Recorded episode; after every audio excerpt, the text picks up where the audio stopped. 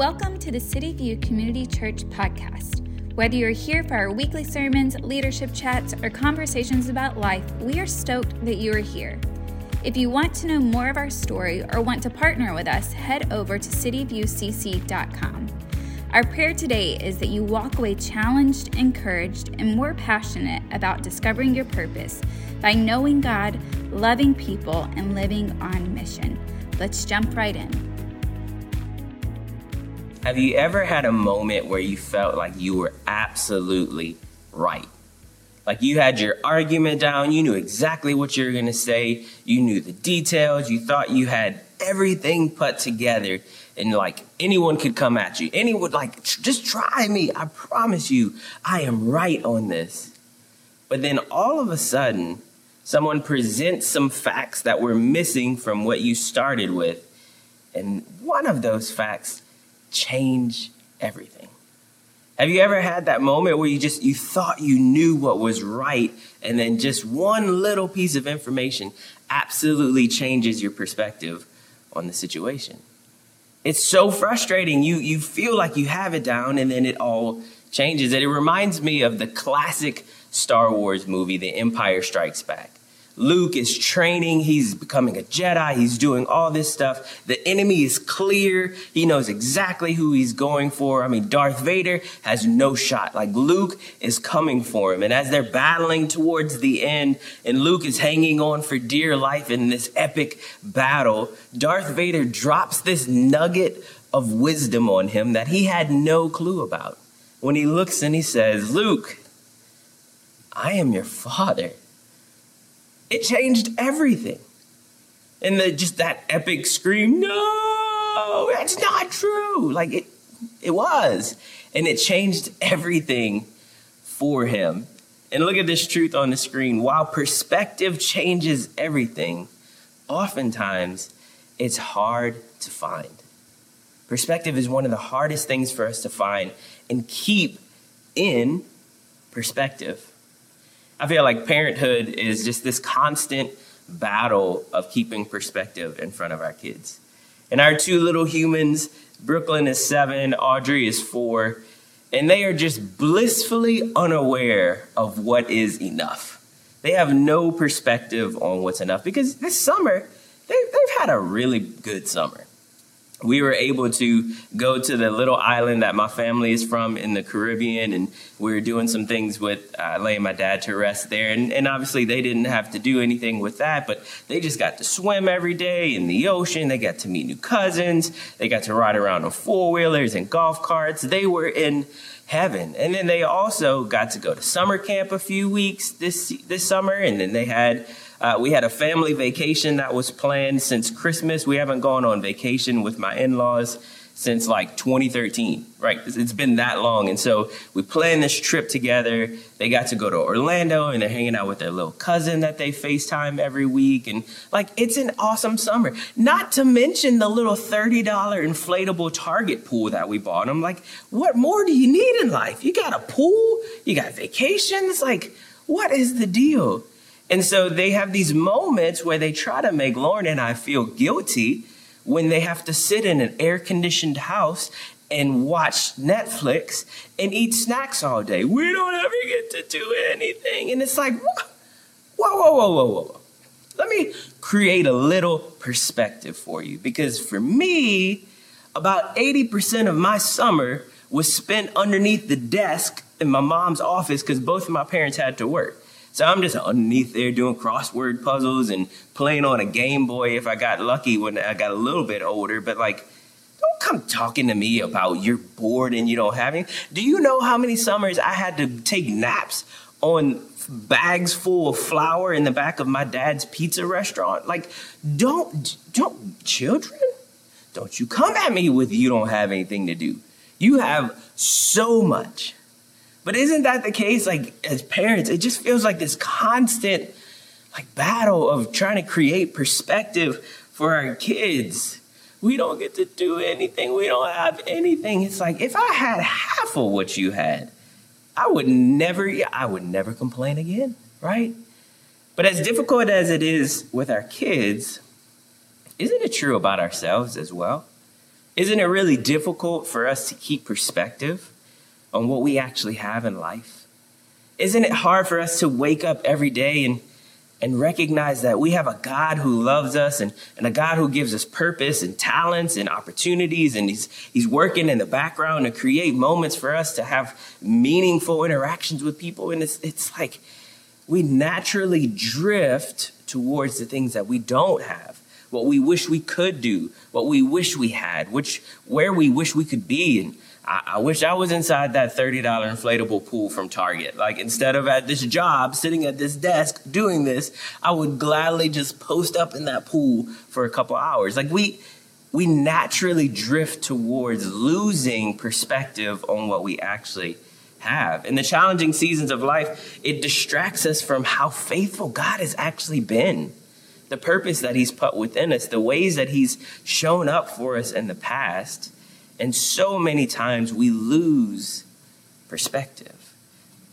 But let's give ourselves a little bit of comfort here because many times it's because we have an enemy who wants us to go that direction. Look at this truth on the screen. The enemy of your soul wants you to focus on the storm rather than the one who can silence it.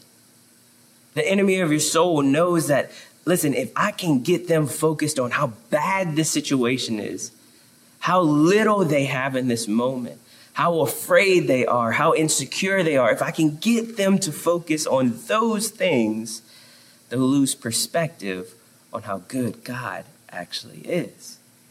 And so we're in this battle, not only with ourselves, but with the enemy of our purpose, the enemy of our soul. We're in this battle to keep perspective. And that's why today we're talking about the power of perspective, why these 21 days of prayer help us to recalibrate and refocus and regain the perspective that we need.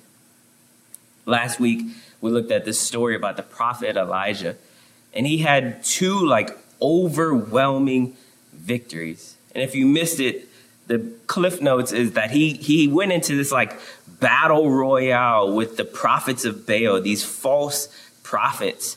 And they both were going to try to call down fire from the sky. And the prophets of Baal tried, and they did all kinds of crazy stuff. And he started making fun of them and making bathroom jokes with them. Like it, it just was a crazy story. And then he prays a simple prayer, and God sends fire down from the sky and burns up this offering. And then right after that, he says, Hey, you know, this drought that God was going to be here, these three years of no rain, no dew, no water, nothing is going to come. God is about to break those. And so he persistently prays on top of the mountain that God would release the rain. And after this persistent prayer happens on the seventh time of the, the servant going to look and see if, if the rain was coming, the rain finally starts to come and pours down this overwhelming flood into the land, bringing life back to it. Fire from the sky, rain from the sky. And you would think in this moment, Elijah would just be like strutting his stuff, like walking through town in a bathrobe, holding his coffee, like, hey, what's up? What's going on? Did you see what I did yesterday? Like, did you see what just happened? You would think that he would have this overwhelming confidence. But check out what happens in the story. In 1 Kings 19, starting in verse 1. When Ahab got home, he told Jezebel everything Elijah had done, including the way he had killed all the prophets of Baal. So Jezebel sent this message to Elijah May the gods strike me and even kill me if by this time tomorrow I have not killed you just as you have killed them. Verse 3 Elijah was afraid and fled for his life. He went to Beersheba, a town in Judah, and he left his servant there. Then he went on alone into the wilderness, traveling all day. He sat down under a solitary broom tree and prayed that he might die. Just, just think about that. Like he prayed, God, just, just take me. Look at what he says. I have had enough, Lord. I'm done. Take my life, for I am no better than the ancestors who have already died. It's like, why are you so morbid? What is going on here? You, you just had this overwhelming victory. You would think after the previous day's events that he would be just filled with confidence, but fatigue and a lack of perspective can cripple even the mightiest of us. That fatigue, that, that overwhelm, that moment that even though God had shown up in these incredible ways, all it took was the words of one woman saying, I'm going to kill you by this time tomorrow, that just shook him to his core to the point that he's, he's running away in fear and he's going, God, I'm done, man. I'm done. I have nothing left. Last week, as we looked at the story, we, we skimmed over the part that as he's in this battle, he says to these prophets before he shows them up, he says, I'm the only one left. And there's 450 of you. And we didn't talk about that last week, but it's important for us to talk about it now. Elijah had convinced himself that he was the only one fighting the good fight. He was the only one trying to live for God. He was the only one who had it right, that, that knew what he was doing, that was still connected to God. He had convinced himself that he was alone. And even though he had this relationship with God, he still felt like, I'm the only one. And we're going to see more of that in a second. But I, I just wonder about you. Do you feel that same thing in this moment? Do you feel that, that pressure of, man, I'm, I'm the only one trying to do this faith journey in all of my family. Like I'm I'm the only one in my high school class that's still trying to keep myself pure and, and still just trying to do things the right way. I'm I'm the only one in my family who's trying to follow Jesus and hasn't given up on church. I'm the only one in this job that hasn't given up on people and, and just hates everyone and is just miserable. Like I'm trying to still fight and like take care of people and love people and, and help people see the perspective that there's still good things going on here. Maybe for some of you, you feel like you're the only one in your marriage trying to fight for health. You just feel like God, I am all alone. But look at this. You may not be able to change your situation, but you can change your perspective. And this is what God is about to do for Elijah here in just a moment. We continue on to verse 5. Then Elijah lay down and slept under the broom tree. But as he was sleeping, an angel touched him and told him, Get up and eat. He looked around there, and beside his head was some bread baked on hot stones and a jar of water. So he ate and drank and lay down again. Then the angel of the Lord came again and touched him and said, Get up and eat some more, or the journey ahead will be too much for you. So he got up and ate and drank, and the food gave him enough strength to travel 40 days and 40 nights to Mount Sinai, the mountain of God. There he came to a cave where he spent the night. I just love this. I love that in his deepest, darkest moment of isolation, he decided, you know where I'm going? I'm going to the mountain of God.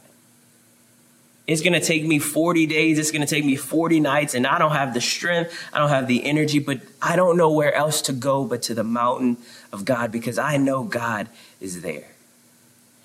And I just wonder for some of us, where do we go in those moments of weakness?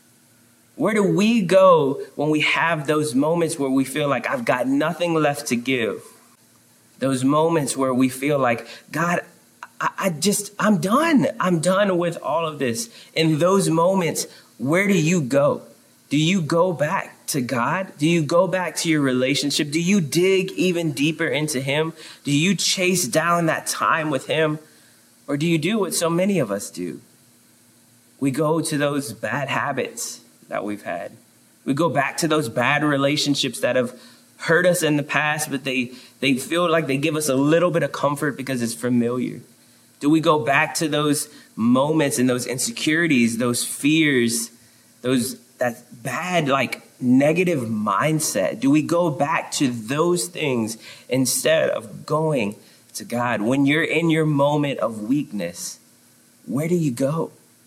And I just love that Elijah says, you know what? I don't know where I'm going. I don't know what I'm doing, but I know that the only place that I can go in this moment is wherever I believe God is. And I wonder how differently our lives would look if we had that same mentality. In verse 9, God looks at Elijah and he says, What are you doing here, Elijah? What are you doing here? And I want you to notice that this is a question of perspective because God knew why he was there. He's God. But he wanted Elijah to admit it. He wanted Elijah to say it out loud, to make it really clear, not for God, but for himself. Why, why am I here? What am I doing here? In verse 10, Elijah lets loose and he says, God, I've served you well. I have done all the right things. I have gone to the right places. I've said all the things that you want me to say. I have worked hard. I am alone in this. I am the only one doing this. Matter of fact, Israel has given up on you. They've quit you. They've burned your altars. They've turned, they've torn them down. Like they want nothing to do with you. And I am the only one because they killed all the other prophets. And now they're threatening to kill me. I am done I'm tired.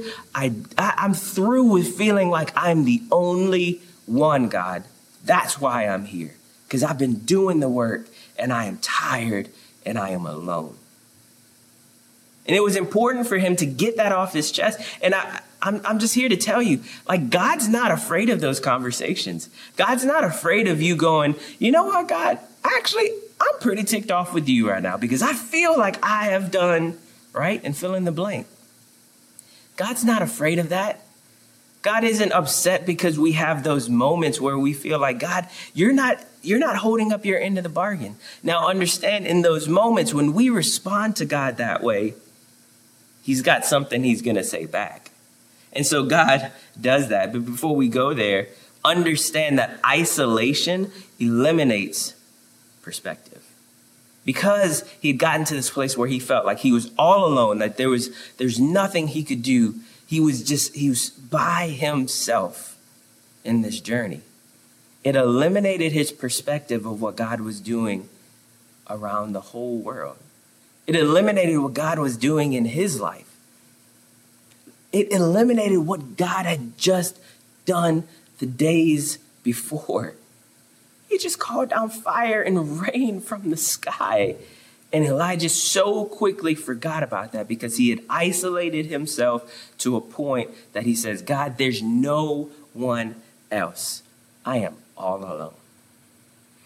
Verse 11 the Lord tells him, Go out and stand before me on the mountain. And as Elijah stood there, the Lord passed by, and a mighty windstorm hit the mountain. And it was such a terrible blast that the rocks were torn loose, but the Lord was not in the wind. And after the wind, there was an earthquake, but the Lord was not in the earthquake. And after the earthquake, there was a fire, but the Lord was not in the fire. And after the fire, there was a sound of a gentle whisper. And when Elijah heard it, he wrapped his face in his cloak and he went out and he stood at the entrance of the cave. And a voice said, What are you doing here, Elijah? I want you to see this truth before we move on. Never let the chaos of this season distract you from God's whisper. Never let the chaos of what you're going through be so distracting. The wind and the storm and the earthquake and the ground shaking beneath you, the fires that seem to be burning you every time you try to do something in this season. Never let that distract you from God's whisper. And you say, wait, what do you mean? Why, why a whisper? Because think about it. The only way that you can hear a whisper is to be close. And God is on this journey of proximity with us because he understands that if he can keep us close, if he can just whisper to us. You see, the enemy of your soul shouts lies, but God whispers truth. Not because his voice can't get loud enough, but he wants it to be a whisper so you draw close, that you slow down everything in your life, that you quiet down all the noise so that you can hear his gentle whisper because he knows that if he can keep you close, you'll hear his voice clearer than ever before. God's going to whisper those truths to you that you need to hear, but it requires us to not be distracted by the storm, distracted by the earthquake, distracted by the wind, to quiet ourselves enough to hear him whisper to us. Elijah responds the exact same way to God's question I'm alone. I'm exhausted. I'm afraid. I've already told you this. And, and I've always wondered why God did this. Like, why the earth, wind, and fire, besides being a pretty epic band? Like, what was that all about? And, and honestly, I just wonder if God was going, Bro, do you see what I can do? Do you see that I am literally in control of the wind and the ground and fire? Like, I, do you know how much of a beast I am? And you're scared of a woman? Granted, she's an evil woman, but like, I just shook the mountain before you, and you're afraid that I can't take care of you? You're afraid that I'm, I'm not going to do enough to ensure that you're going to be okay? I, I just wonder if, if God is, is trying to get his attention to go, Do you not understand how great I am? But again, fear and isolation and exhaustion can keep us from seeing what God is capable of doing through our lives. If we get caught up in our lives and in our seasons and in our situations, it can be so impossible at times to get the perspective of what God is capable of doing in our lives. So God responds back to him by telling him, Listen, go back the way that you came. And I want you to anoint a couple of new kings throughout the land. And this is important because it, it represents new leadership, leadership that's going to be aligned with God's heart. And he says, Go and meet a young boy, a protege, that will actually be the one who's going to take over when you're gone. He, he provides companionship for him, he provides a future for him. And then just to top it all off, he goes, And when you go the direction that I tell you, you'll find 7,000 Israelites who have never bowed a knee to Baal and have never kissed the idol. So stop with all this, I'm alone and no one knows, and woe is me. Stop with that. Do you not know that I've got you?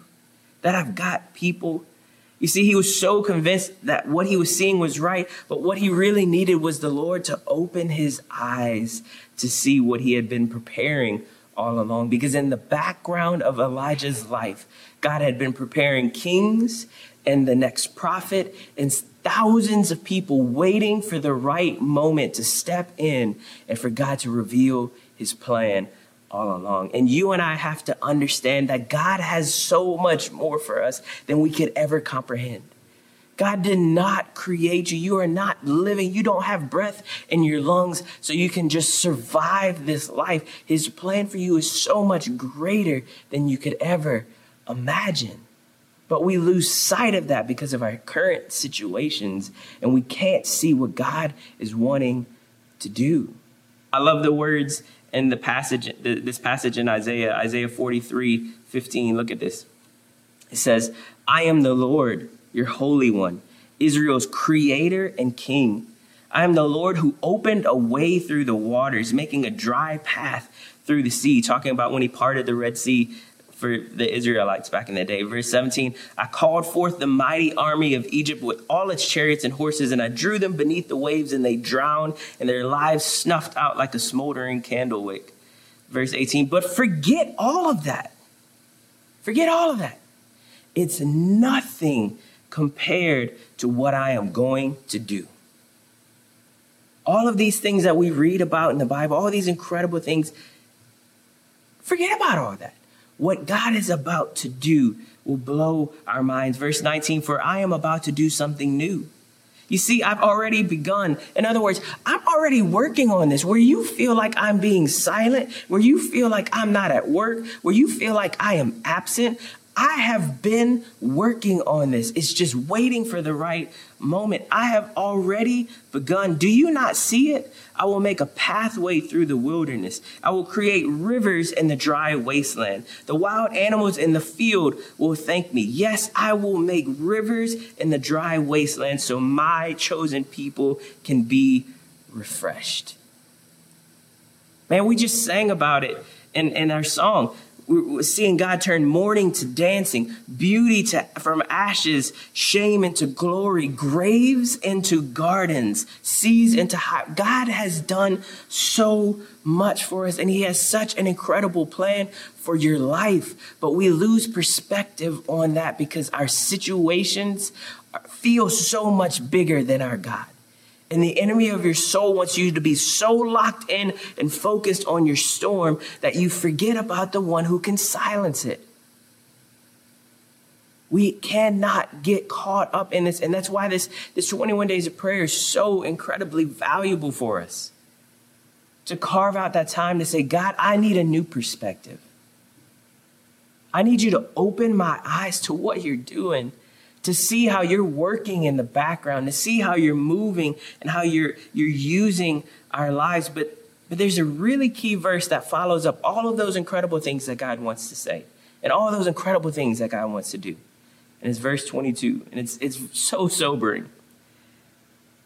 But dear family of Jacob, you refuse to ask for my help. You have grown tired of me, O Israel. You refuse to ask for my help.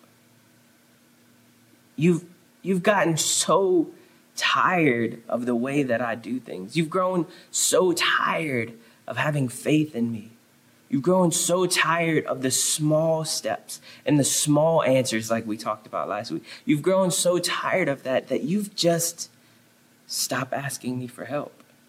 And you've decided that you're just going to do this thing all on your own. Church, I just wonder have we grown tired of God? Is he looking at us and challenging us with those same words? Don't, don't you understand that what I want to do? I want to bring water to the dry areas. I want to bring hope. I want to rebuild. I want to bring just all of these things into your life. But you, you've given up on me. You've given up on my plan. You've given up on me having the opportunity to do these things in your life because you're done asking me for help. Today, we get to make a choice. Today, we get to recalibrate our eyes, to recalibrate our thoughts, to get our minds and our hearts realigned with what God wants to do in our lives. And it starts with us saying, God, I'm not tired of you. I'm not done asking for your help. I'm not done asking for your perspective. God, I need you more than I've ever needed you before. It starts with us saying, Enemy, you have no more voice in my life. You don't get to feed the lies that God isn't going to show up, that the storm is bigger and greater than Him. We need that perspective. We need the power of prayer that then changes our perspective in order for us to become who God has called us to be. So, church, today, right where you are, sitting in your living room, watching on your phone, will you lean into God today and say, God, I've been trying to do this on my own. I've been trying to make this happen. I've been trying to do it in my own power. I'm done. I'm done. I'm going to lean in and I need you, God, to help me see my life in a whole new way. As we wrap up today, I'm reminded of a story where Jesus went to visit his dear friends, Mary and Martha, in Luke chapter 10. And as Jesus got there, Martha is, is going about the business. Like he's there, he's a guest. I mean, he's, he's like a really big deal kind of guest. And so she's in the kitchen and she's cleaning the house and she's getting the meal prepared and she's doing all the things. And she looks over and her sister Mary is sitting at the feet of Jesus, just listening and just talking with him. And she just keeps getting more and more frustrated. And finally, she can't take it anymore. And she goes, Jesus, would you tell her to do something? Like, I'm doing all this work. I'm just trying to get you fed. I know you're hungry. I'm trying to take care of you. And she's just sitting here at your feet, doing nothing. And Jesus, with a heart of compassion, looks at her and he says, Martha, she understands the value of this moment. I'm not going to take that away from her. Instead, why don't you change the way that you see this situation and understand that I am more than enough? And I just wonder how many of us are so busy being at work so busy trying to live a good life, so busy trying to go through the motions, so busy trying to be a good person. We're so busy and we're looking at God going, hey, I'm doing all of these things. Is this not enough? And his challenge to you would be when's the last time you just sat at my feet? When's the last time you just stopped and let me speak into your life? When's the last time you allowed my presence to be enough for you? Today, as we close, as we pray, I hope that you walk away from this message, you walk away from this series, understanding the power that's in prayer and the power that comes from a perspective that's aligned with what God wants to do in your life. Friends, I hope today you will slow down enough for God's presence and his, his anointing on your life to be enough. Come on, let's pray. Jesus, I know I can be so much like Martha, where I get so caught up in all the things that I'm doing, so caught up in trying to do the right things for you. And, and man, I, I have found myself at time going, Jesus, look, I'm doing this for you. I'm doing all of this. I'm trying to be a good father. I'm trying to be a good husband. I'm trying to be a good follower of Jesus. Like I'm trying to do all of these things. And you've, you've had to remind me to have that mentality and that perspective of Mary that says it isn't what I'm doing, but it's who I'm becoming. And Lord, I pray that you would just help us in this season, in this moment, that we would sit at your feet that we would allow you to realign and reestablish our perspective, that we'd see our lives the way that you see them, that you would help us to see your hand at work in the background, and that we'd be able to lean in in a way that, like we never have before. Jesus, we love you. We thank you. And we pray all of this in your strong name. Amen.